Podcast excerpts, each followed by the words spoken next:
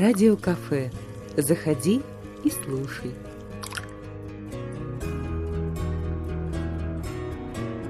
У микрофона Анжелика Лукина. Здравствуйте, дорогие радиослушатели. Мы плывем на теплоходе «Две столицы», и у меня в каюте целая телерадиостудия – Находится она в одной из школ села Самбург.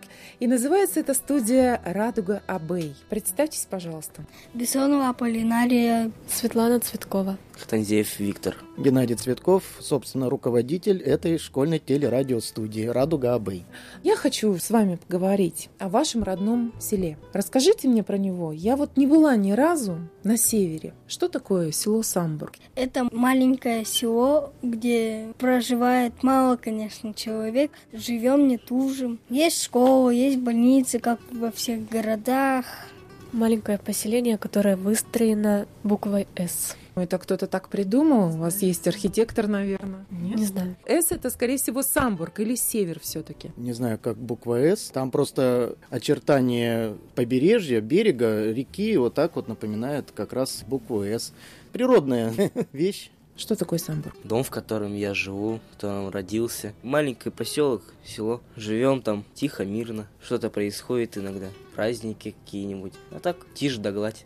Наше село достаточно пожилое уже, так скажем, в возрасте. Образовано оно было в 1937 году. Это когда началось освоение севера. Именно оттуда берет свое начало. Хотя Самбург, он получился как бы образован из слияния двух отдельных поселений, то есть там раньше было два поселения, Пясина-До и Седотота, маленькие такие поселочки были.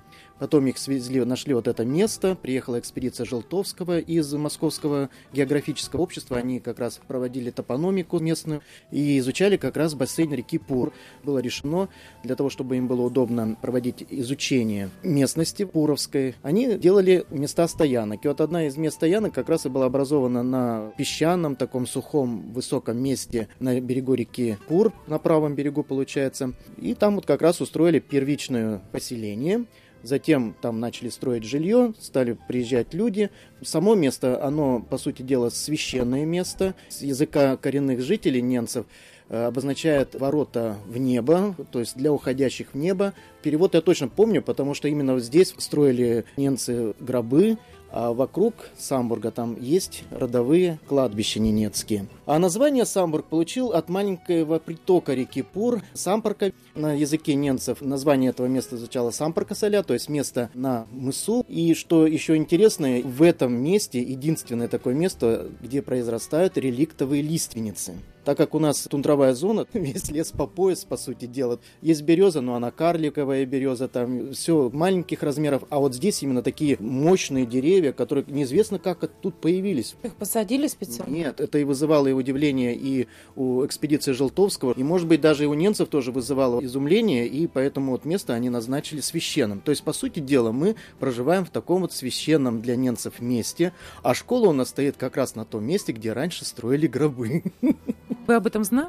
Да, когда мы были во втором классе уже, в третий перешли, мой друг Степа, он как бы нас запугивал, девочек. Там же не хоронили никого, сами кладбища находились в округе. Здесь просто создавали, вот, по сути дела, транспорт, своеобразный транспорт для перемещения в верхний мир, как у немцев называется. У немцев вообще три мира. Первый мир это земля, вот где мы живем.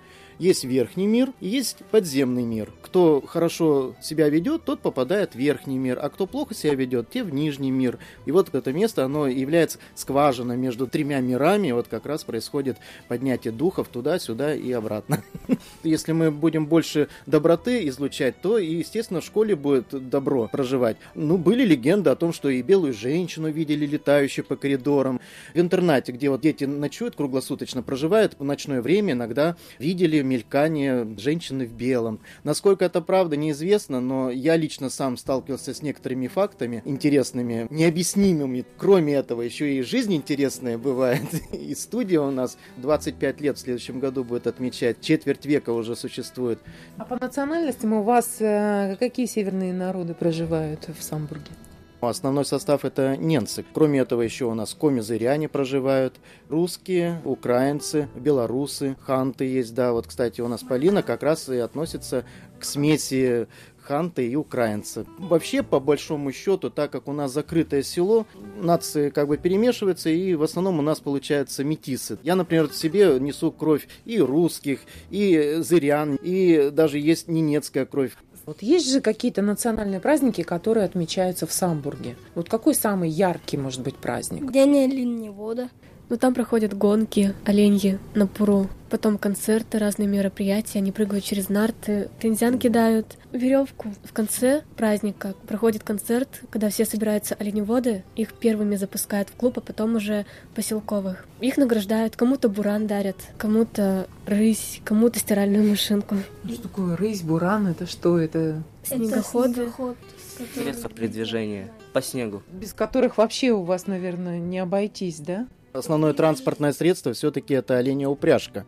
Это нарты, это сани такие, запряженные олени. Это вот основное средство передвижения для немцев. Но так как хочется еще быстрее двигаться, то используют снегоходы. Поэтому борьба идет за обладание снегоходами, конечно, не шуточная.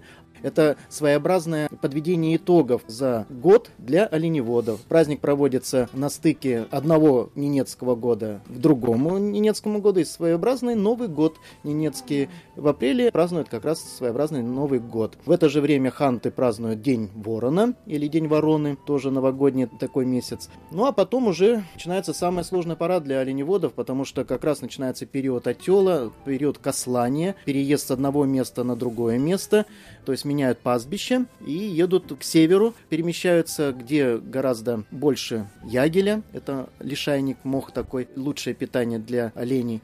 Таким вот образом они празднуют и потом отправляются уже дальше на север, чтобы там вести уже летнее время. Оленят выхаживать, накармливать, то есть чтобы наелись, э, олени стали упитанными, хотел сказать, вкусными. Хотя, по сути дела, оно так и есть. То есть, потому что некоторая часть поголовья оленей как раз потом идет на убой. Осенью происходит уже забой оленей, забойная кампания. И диетическое вкусное мясо не только у нас распространяется, а также вывозится и в Москву, и в Питер, и за границу, в Германию и Финляндию увозят. Ну, одежду производят наверняка из оленьих шкур. Для немцев это святое животное, ну как святое, это Святое необходимо. животное обычно не Нет, едят, нет, не употребляют в нет, пищу. Я не так сказал. Это необходимое животное, без которого прожить немцу невозможно, потому что олень это и средство передвижения, и еда, шкура из которой делают малицу, одежду, кисы, то есть бурки такие, это обувь. Действительно, без оленя немцы прожить не могут. Поэтому день оленеводы – это вот э, смена вот года. Центральное событие в жизни немцев. А у Мгм. нас еще рыбаки есть. Ну, эти, наверное, летом себя, да, проявляют рыбаки? Или зимой тоже? У меня и дядя, и дед, и охотники, и рыбаки тоже. Весной, летом и осенью они обычно уезжают в тундру для того, чтобы и поохотиться, и порыбачить. Тут Полина сказала, что щуку привозят. Я вот хочу напомнить, что для немцев щука это грязная рыба, ее не едят немцы, ее едят только как называют там, лусукото. Белые, не немцы. Есть немцы, а есть не немцы, так, лусуко. Лусуко? Лусуко. Лусуко-то? То есть, если я приеду к вам Да, в гости, лусуко, я буду лусуко. лусуко-то. Это радиокафе у микрофона Лусуко-то Лукина.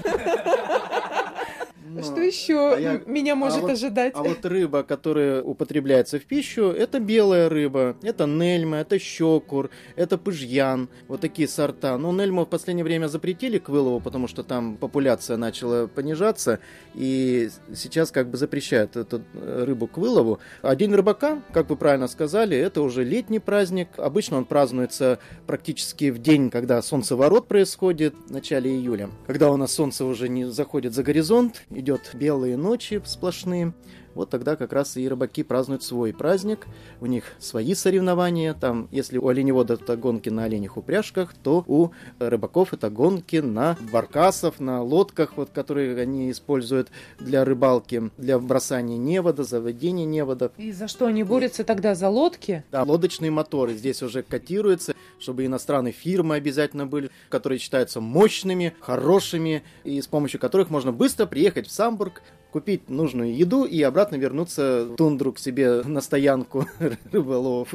На зимнее время подъезжают ближе к Самбургу, А в летнее время они отъезжают в район Больших озер, там есть такая система Больших озер, Хенуто называется, и там вот они как раз и занимаются рыбалкой, и там же проводится праздник День рыбака. А, то есть если хочешь попасть на праздник, это тебе надо еще до него добраться. Ну, у нас практически в каждой семье, вот проживающей в Самбурге, есть лодки, моторы, или даже у знакомых есть, то есть садится гурьба и с утра уезжают туда на праздник. На разных языках. Türlü yılmadığını, Будет полоску ясвелин. забони хархили. Мы говорим на разных языках, но понимаем друг друга. Расскажите мне, пожалуйста, про северное сияние. Я его ни разу не видела. Что это такое? Мы когда вот гуляли зимой, было северное сияние. Один мальчик шел и свистел, и оно расходилось, и потом снова сходилось. Почему это происходит, интересно? Я мало видел северных сияний. Раза три-четыре. Не обращал как-то внимания. Так редко вы видите северное сияние? Может быть, оно и почаще бывает, но я как-то уже не обращал внимания. Она обычно бывает под вечер или под ночь. Темно уже почти, и тогда она появляется. Ну, извините, зимой у нас не светлые ночи, у нас полярная ночь там наступает, и северное сияние обычно в зимнее время можно наблюдать. Ну, что сказать, почему от свиста якобы начинает играть северное сияние, то есть начинаются переливы, как будто лента такая развивается, бледно-зеленоватого цвета, происходит просто колебание волн и каким-то образом, может быть, и влияет на игру северного сияния. Я вот сейчас скажу, Анжелика, я, если бы я знал, что вы действительно не видели полярного сияния, я вас бы отыскал бы на теплоходе и все-таки показал бы, потому что я это явление видел в небе Ладожского озера. Как раз мы плыли, и около полуночи в небе такие вот переливы шли. И я удивился, потому что для этих широт это редкое явление. Для нас это обыденное. Почему ребята редко видят это явление? Ну, надо почаще выходить на улицу. В пору моего детства я с этим явлением встречался часто. Потому что мы постоянно гуляли. У нас не было компьютеров, у нас не было планшетов, мы не утыкались в эти гаджеты, мы гуляли по улицам. А самое яркое сияние я видел, я даже вот запомнил, это было в девятом классе. И вот когда я шел домой, поднял голову вверх и увидел разноцветия, там и пурпурные, и красные, и желтые, и синие оттенки, и изумрудные. И все это вот ходило, как во дворце Снежной Королевы, вот эти сосульки над головой. Я в изумлении упал прямо в снег и лежал, и прямо надо мной все это разворачивалось, действие, как такие столбы разноцветные двигались. Дух перехватило капитально. То есть я завороженный лежал и наблюдал вот это действие, фантасмагорию такую небесную. Ну, не передать. Больше я такого вот не видел в своей жизни. Жалко, слушатели, вы не видите, как Геннадий размахивает руками, удивленно выпучив глаза. То есть, действительно, наверное, стоит посмотреть на северное сияние. Вы расскажите тогда, а когда это можно увидеть? Большую часть зимой надо приезжать. То есть, чтобы попасть на день оленевода и посмотреть северное сияние, у вас надо прожить три месяца. Это ноябрь, декабрь, когда можно увидеть красивое северное сияние. В этом году, кстати, у нас высокосный год, и вполне есть возможность в ноябре, в декабре увидеть шикарные сияния, потому что в этом году Солнце активно, и оно более будет плотные потоки частиц лететь к Земле, и за счет этого будут создаваться более красивые картины, чем когда Солнце спокойно. То есть это будет не зелень такая, а вот именно будет буйство красок. Вам, может быть, повезет увидеть такую вот картину, которую увидел когда-то я. Но надо ходить на улицу, гулять почаще и не смотреть себе под ноги, а иногда поглядывать и на небо. Ну ведь вы же телерадиостудия. Вы можете это все дело снять красиво на видео и показать нашим слушателям и миру, что действительно это все есть. Я сейчас нашел такую фишку у себя в фотоаппарате, я его каждый раз открываю по-новому для себя. Здесь можно, оказывается, регулировать выдержку, благодаря чему можно четко снимать ночное время, звезды, ну, естественно, и северное сияние тоже. Вот я возьму фотоаппарат свой, штатив, и мы обязательно попробуем снять красивое вот северное сияние. Мы даем обещание, что заснимем. Это полярное сияние. Полярное сияние, северное сияние. Чаще-то оно проходит в полярной зоне, то есть за полярным кругом. Поэтому полярное северное сияние – это правильное название. Полина, не спотыкайся. Я благодарю ребят из телерадио студии «Радуга Абей» из села Самбург. Геннадий Геннадьевич, большое спасибо. за очень познавательный рассказ, и мы будем с нетерпением ждать ваш видеосюжет. Не, ну, прежде чем говорить лакомбой, давайте хоть песенку споем. Детель-ветель про олененка. Алия варкана, амдасое nansi, салия варкана, амдасое nansi, тетель ветель, тетель ветель, пыдарсое nansi, тетель ветель, тетель ветель, пыдарсое nansi. На Обском берегу Ты малыш родился. Милый, малый, милый, малый, ты, малыш, родился. На Обском берегу? Да.